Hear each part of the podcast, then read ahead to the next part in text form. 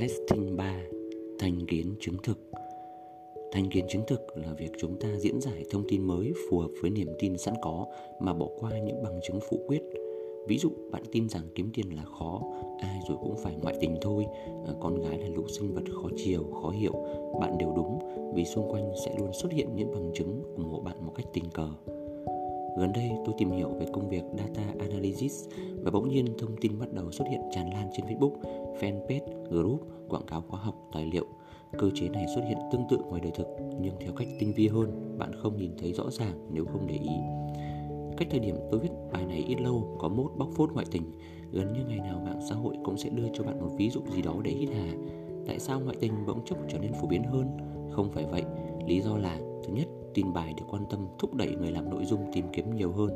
Thứ hai, mạng xã hội giúp chúng ta nắm bắt thông tin nhanh hơn, trên diện rộng hơn. Thứ ba, các thuật toán của Facebook ưu tiên hiển thị những điều bạn quan tâm.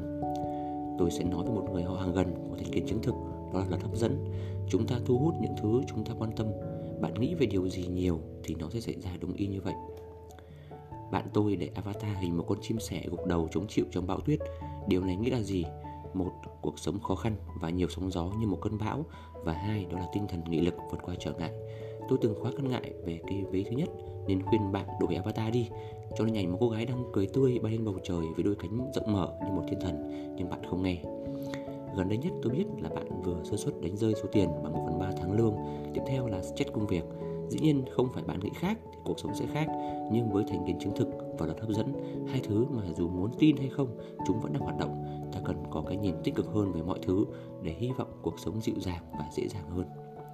Tin xấu ở đây, lạc quan là một tính cách cho sẵn. Nếu bạn là người lạc quan, bạn có thể nói, tối nào cười lên, mọi chuyện rồi cũng sẽ qua. Vấn đề không đơn giản thế.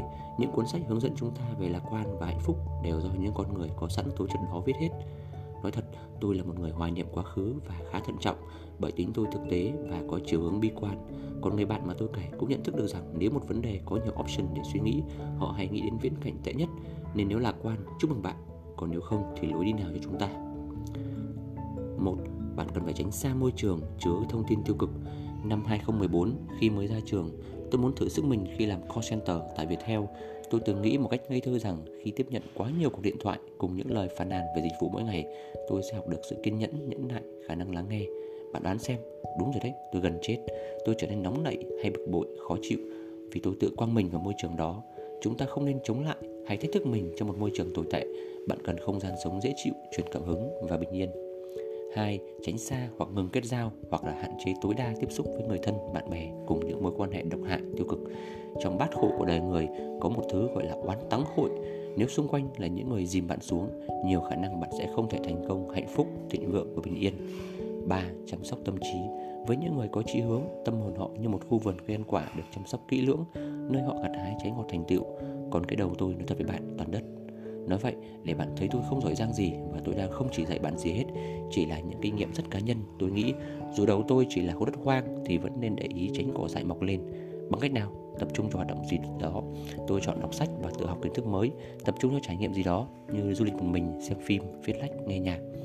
4. Nghi ngờ mọi thứ. Có những thứ từng đúng, nay không còn đúng nữa. Có những sự thật đang được phơi bày và hóa ra toàn dối trá bị đặt. Thông tin và dữ liệu giờ vô số kể khiến chúng ta quá tải nếu có thời gian, bạn nên viết ra và xét lại toàn bộ các quan điểm, thành kiến, niềm tin của mình, tìm những luận điểm, luận cứ bác bỏ chúng, chỉ giữ lại những điều bạn không thể phủ nhận hoặc tích cực hoặc vô thượng vô phạt. Cố gắng không khái quát hóa thứ gì đó thành quy luật, chân lý khi dữ liệu thống kê không đủ. Chúc bạn có một tư duy sáng suốt.